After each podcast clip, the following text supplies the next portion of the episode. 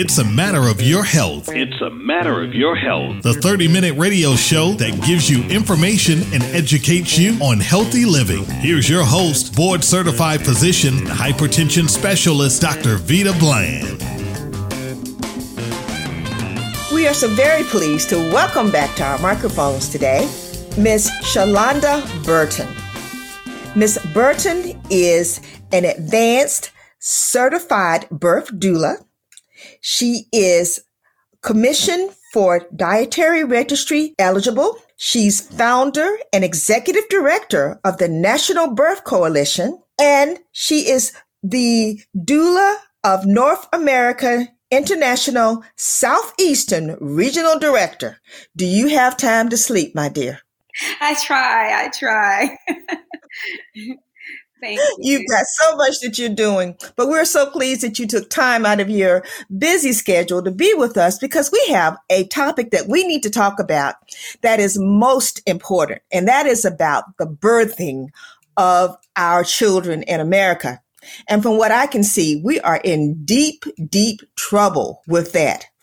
We are. So to get started, tell me exactly what a doula does.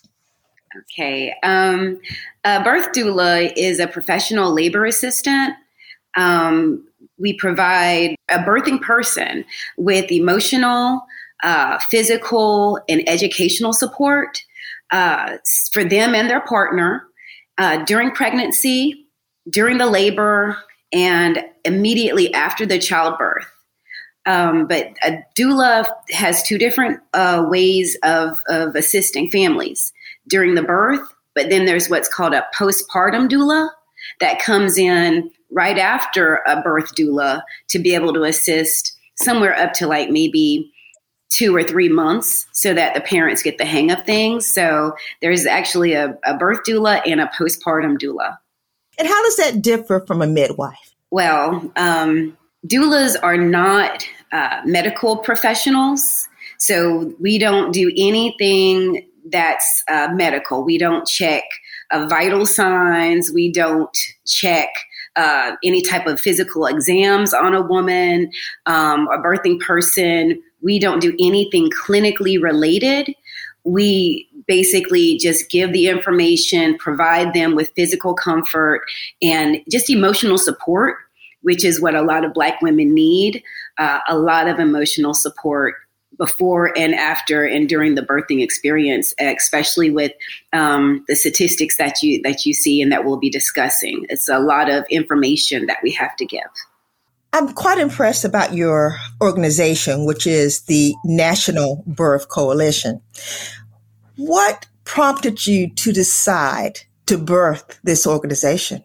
Um, it, it was just an instinct. It was an instinct for me to to look at what was happening, especially during the pandemic. It was it was almost the most devastating thing I had ever seen in my life. Um, so basically, the nat- at, at, the National Birth Coalition, our goal is to eliminate the birth and health disparities um, in North Carolina and beyond. And so, uh, basically, our mission is to establish Black women, Indigenous women, and people of color as the severe priority in this country. Um, the statistics that we have um, prompted me to decide we've got to empower Black and Brown women. We need to advocate for the most effective, evidence based, and culturally competent policies and practices to help improve our outcomes for our parents and our babies. And I have been studying the trends and the patterns on our health as Black women, Brown women, in the whole maternity care setting uh, for over 20, 25 years. And it just, it had to be done because I really do feel that nobody's going to save us but us when it comes to some of the things in order to have and achieve the most optimal preconception health we can have, the most optimal prenatal health we can have, and of course, the postpartum care um, and experiences that we could have because it, it, it just it was devastating to look at some of these statistics so it was time now your organization has received a $300000 grant uh, for grassroots birthing project in the uh, Boston Thurmond neighborhood. And I also note that you all talk about food justice also. How you to do all that? we have partners. We've got great partners.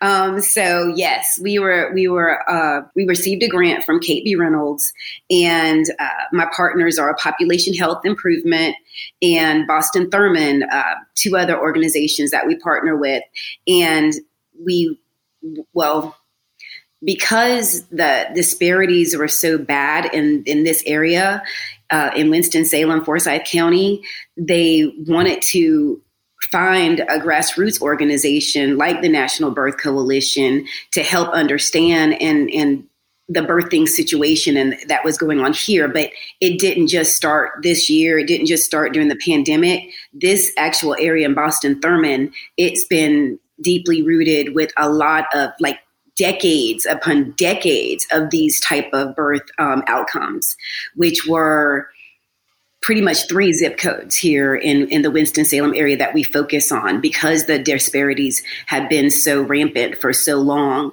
Um, that's how we became to, that's how we come came together uh, with the grant in order to work on pretty much anti-racism that that mm-hmm. that's pretty much what it what it is. A lot of systematic uh, racism with the birthing people here in this area. Um, when it comes to the food justice part, we also look at the statistics that most of the uh, in the food insecurities the, uh, also happen to co- uh, coincide with the um, with the zip codes that were having the lowest birth outcomes and the worst birth outcomes for preterm births and the parents, the mother's uh, health. So when you look at the food insecurity and the uh, preterm birth rates and the maternal outcomes, they they coincide. They so there was no way to do one without the other. And that just happened to be one of my specialties, back my background in nutrition and dietetics. Now, one of the things that is also I found devastating was looking at the March of Dimes report card. And for those who would like to look at this, you can go to www.marchofdimes.org slash mission slash report card. It's, it's amazing that the country received a grade of C minus C minus. Could you talk a little bit about it? Because I was just amazed at this report card and how in depth it is. A lot of times we think of uh, maternity systems and the way uh, that we look at medical care, this type of statistic in another country, third world country, something like that. Um, but because the uh, pandemic brought so much up uh, systemically. Um, there was no support oftentimes in a lot of these hospitals during the pandemic. So, with the loss of support, um, the loss of of even mothers birthing by themselves, it it was more or less the nobody was looking out nobody was looking out. Nobody was there to advocate for anybody. And and we were left on our own birthing. Um, the outcomes across the board for the whole entire country just just took a dive. And specifically in north across north carolina these statistics worsened. And actually across the country many of the statistics worsened.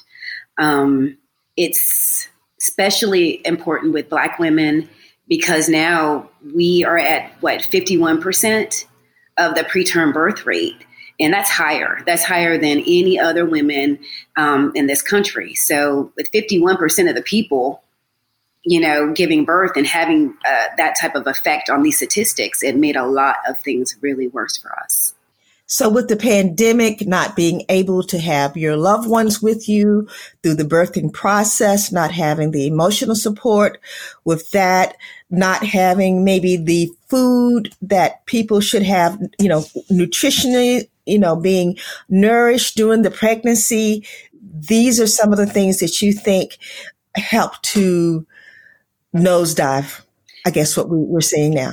yeah, those are some of the things that help the nosedive. But also, when you think about how, um, you know, outcomes for women, uh, they're with the preeclampsia, with heart disease, with um, just hemorrhaging, things like that, not giving that education.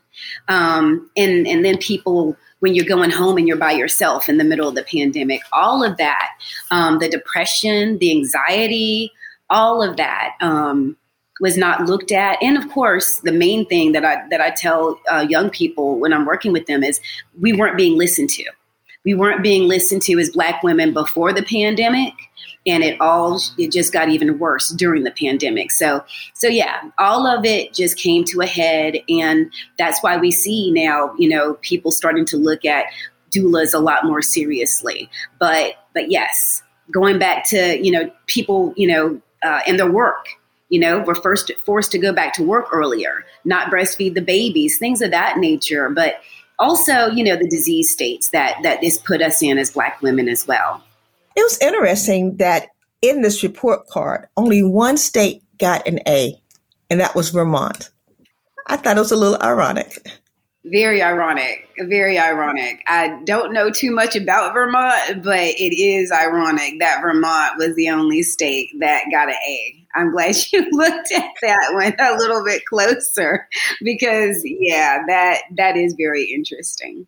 You know, I, I see also that um, states that adopted Medicaid expansion seem to have done a little bit better, and I know that North Carolina did not adopt uh, Medicaid expansion we did not. And I want to say that's part of the omnibus bill and legislation that they're still trying to push through. Um, and it takes everybody trying to get this legislation through here in North Carolina in order to get, you know, more assistance with, with these statistics that we're seeing. But, you know, one of the things that I, I, I want us not to forget, and I know you're not going to let me forget it anyway, is that it's not just black and brown women who are economically depressed or economically stressed. We have seen in the media stories of black and brown women who are of the upper um, socioeconomic status who have had issues. I think one of the ones to come to the front of my head is Serena Williams, her story where she felt she was not being listened to. And I, uh, that, you know, no one listened to her telling them about, I have a history of blood clots. I know I should have heparin started at a certain point after delivering this baby and no one listened to her. I'm going to ask it. I shouldn't, but what's that about? it's about racism at the end of the day this is this is just straight racism and any way you put it it does not matter you're right it doesn't matter if somebody's socioeconomic status how much money they've got um, what great insurance that they might have uh, education none of that matters in the statistics. And that's what that's what the organizations that we're here um, that we're working with and partnering with um, we have to continue to educate not just our communities, but I think the best part of this is going and holding people accountable for these statistics, which are the doctors, which are the nurses, and holding them accountable for their actions and inactions for not listening to Black and Brown women. Um, and it's it's something that's going to have to change through the whole medical establishment from top to bottom, bottom to top when it comes to dealing with these these all of these issues. Um, because it's costing all of us at the end of the day. It's costing every single person in this country. And it's not gonna it's not gonna go away go away overnight. It's gonna have to it's it, I know it's not. It's taken hundreds and hundreds of years to get here without being listened to. So in order to turn this around, um, I think some counties in, in, some states are doing it right, like Vermont, for example. Um, but even still, we've got a long ways to go to change some of these systemic and, and racist uh, inability, the inability to listen and, and listen quickly not not two months three months down the road. This is this needs to be turned around very fast. But again it's a whole establishment. It's a whole system that has been trained to do this. And um, they've got to they've got to stop. And unless we unless we get a handle on both ends yes our community's learning but also the people that are perpetrating this need to also listen and learn as well that this is this is unacceptable this is completely unacceptable. We're very pleased to welcome back to our microphones today Ms. ShLanda Burton. Ms. Burton is an advanced certified birth doula. She's also a commission for dietetic registry eligible, which means that basically you just got to take that dietary test, right? yes, yes. Just take test. it's a it's a quick 125 questions, but it's it was urgent. I know. You're a busy lady, I know that. but also, she is the founder and executive director of the National Birth Coalition. She's also uh, from the, the organization called Doula of North America. International. She's the Southeastern Regional Director, which means she is the uh, director of about what 13, 13 states across this area. About ten states in the whole southeastern region of the U.S. So Georgia, um, uh, Florida, several states, all up and down the East Coast. Yes. You know, one of the things that I saw in the March of Dimes report, though, is that they seem to feel if we could get an expansion of insurances to cover more for uh, doula services, for you know uh, midwife services. That this in itself could be a way of improving these numbers. What do you have to say about that? I think that yes, they're right on track, but I also say that it really does need to be um, a lot of bias training, a lot of implicit bias training. That is not just a key term, that is real. Um, when it comes to doulas, especially in our communities, we know we know what we need in our communities.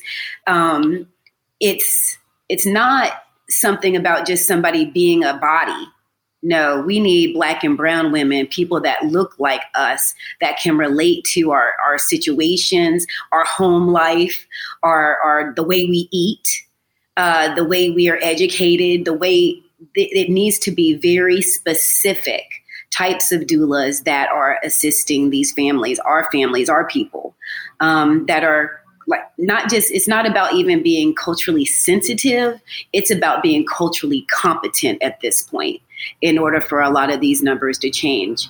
Um, the traumas that we go through as Black and Brown women in our life are not the same as white women's uh, traumas and issues and situations. It's completely different on a lot of levels. So unless the doulas are are competent in their respective cultures, for example, I, I, I think that that is the way that this needs to go. It doesn't need to be anybody. Oh, I just want to be a doula. No, you need to show that cultural competence in your community and a track record of it.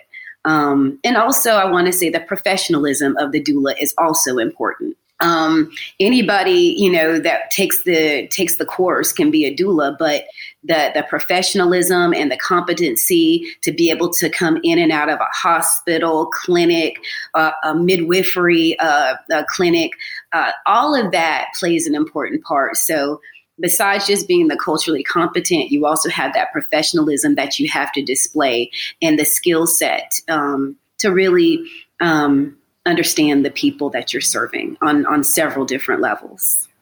Just for my information, in different countries, how is it different in other countries?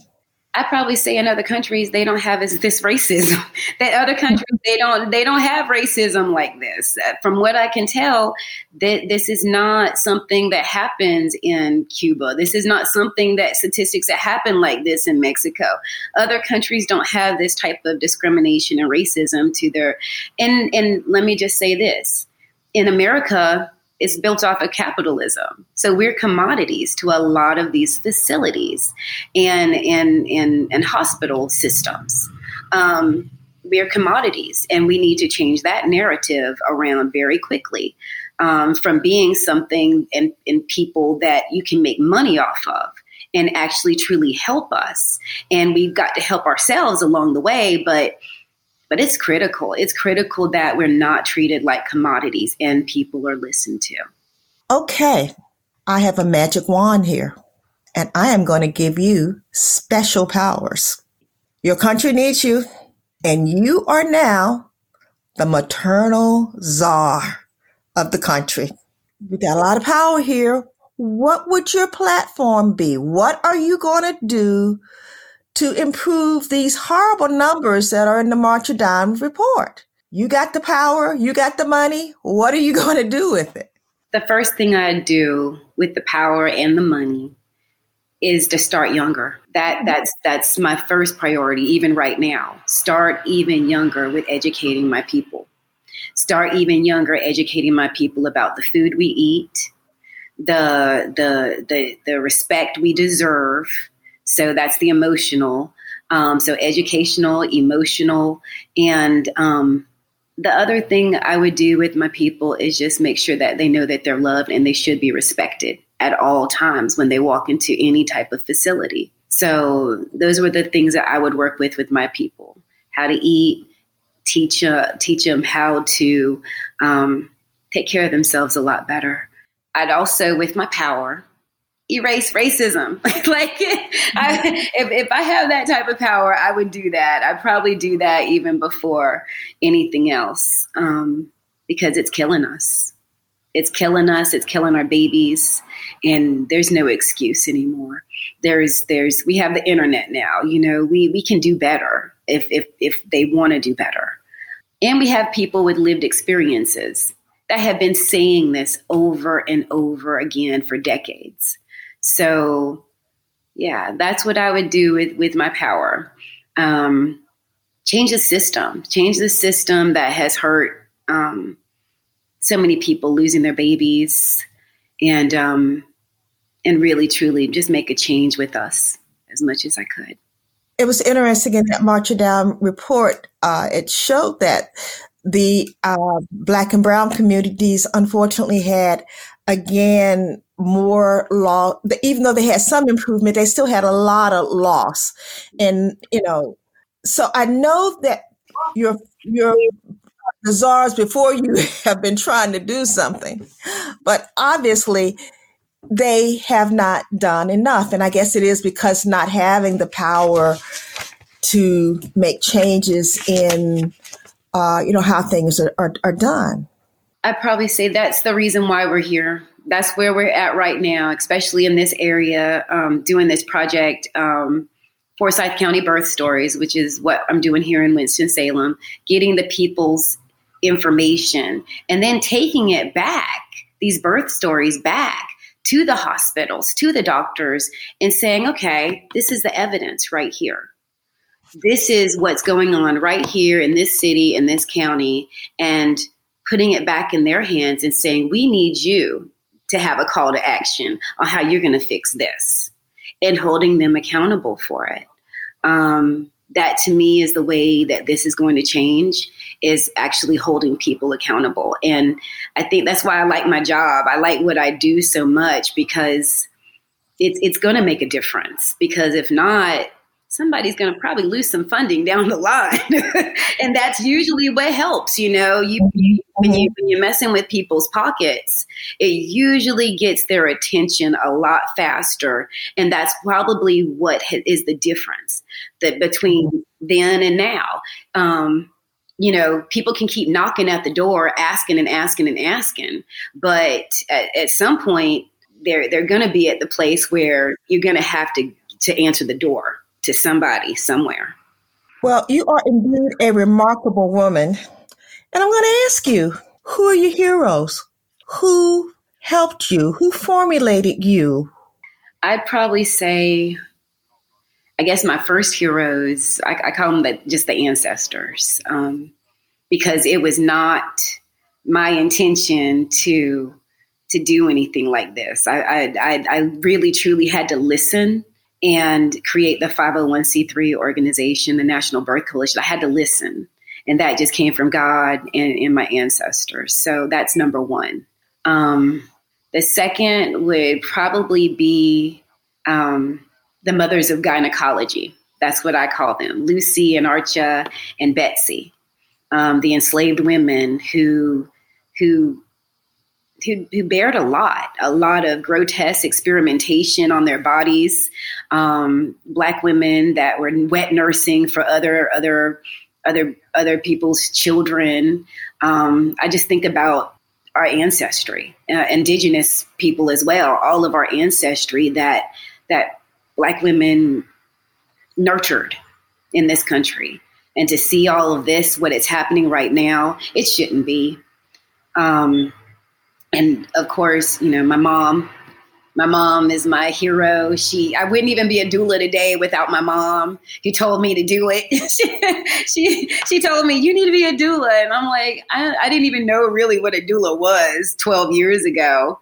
But, but basically, yes, I, I wouldn't be here without any of the Black and Indigenous people before me and listening um, to God and what He told me to do um, to be able to do both of these fields, nutrition still and and birth work, it, that that's not something that I could think of myself. And and I, I I'm very humble that I that I did stop and listen. But but yes, I I have so much respect for all the women that came before me and the men as well. You know, without the men, we couldn't be here. So we had to be produced by the men and the women. So I, I, just have so much respect in regard to the to all of the people that came before me.